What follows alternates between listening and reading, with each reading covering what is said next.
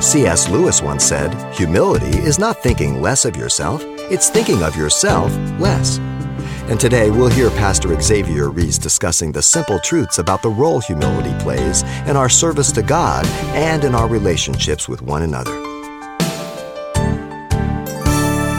In Luke twenty-two twenty-seven, Jesus in the service was, in his contrary to the worldview, one of a servant. Listen to him. Jesus said, "For who is greater, he who sits at the table or he who serves? Is it not he who sits at the table? Yet I am among you as one who serves." God among men, serving. He's the example. Jesus in his service never viewed any task beneath him, even washing the feet of the disciples, the lowest duty of the lowest slave in John thirteen, one through twenty.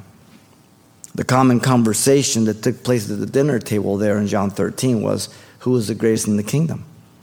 That conversation is recorded three times in the Gospels. The lesson was to serve one another. Even Judas, he washed the feet of Judas. Jesus in the service revealed he accomplished that by emptying himself and not seeking a reputation. In Philippians chapter two, verse five through eight, he emptied himself of his glory, not of his deity. That's why he didn't think it robbery to be equal with God, because he was God. It's simple. He wants us to put on his mind of humility and serve sinners and saints. How do we serve sinners? By praying for them. By praying that God open doors so we can minister the gospel.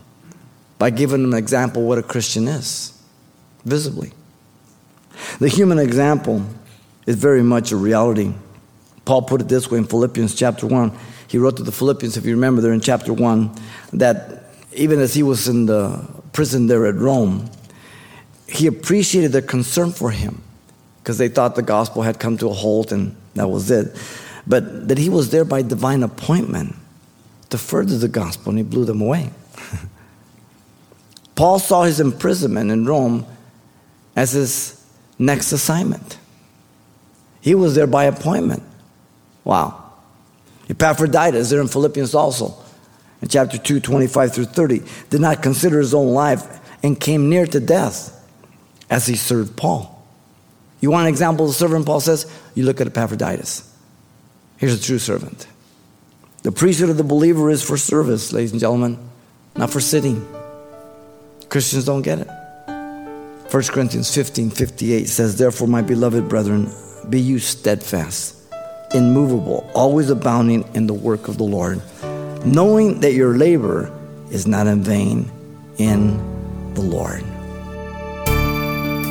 You've been listening to Simple Truths with Pastor Xavier Reese, a daily devotional of the enriching and precious truths found in God's Word.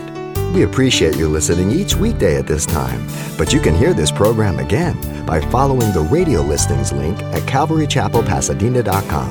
For more on the other ministries at Calvary Chapel Pasadena, visit our website. There you'll find information about weekly events, Pastor Xavier's messages, even online booklets in English and Spanish. It's all at Calvary Chapel Pasadena dot com. Simple Truths is a radio ministry of Calvary Chapel Pasadena.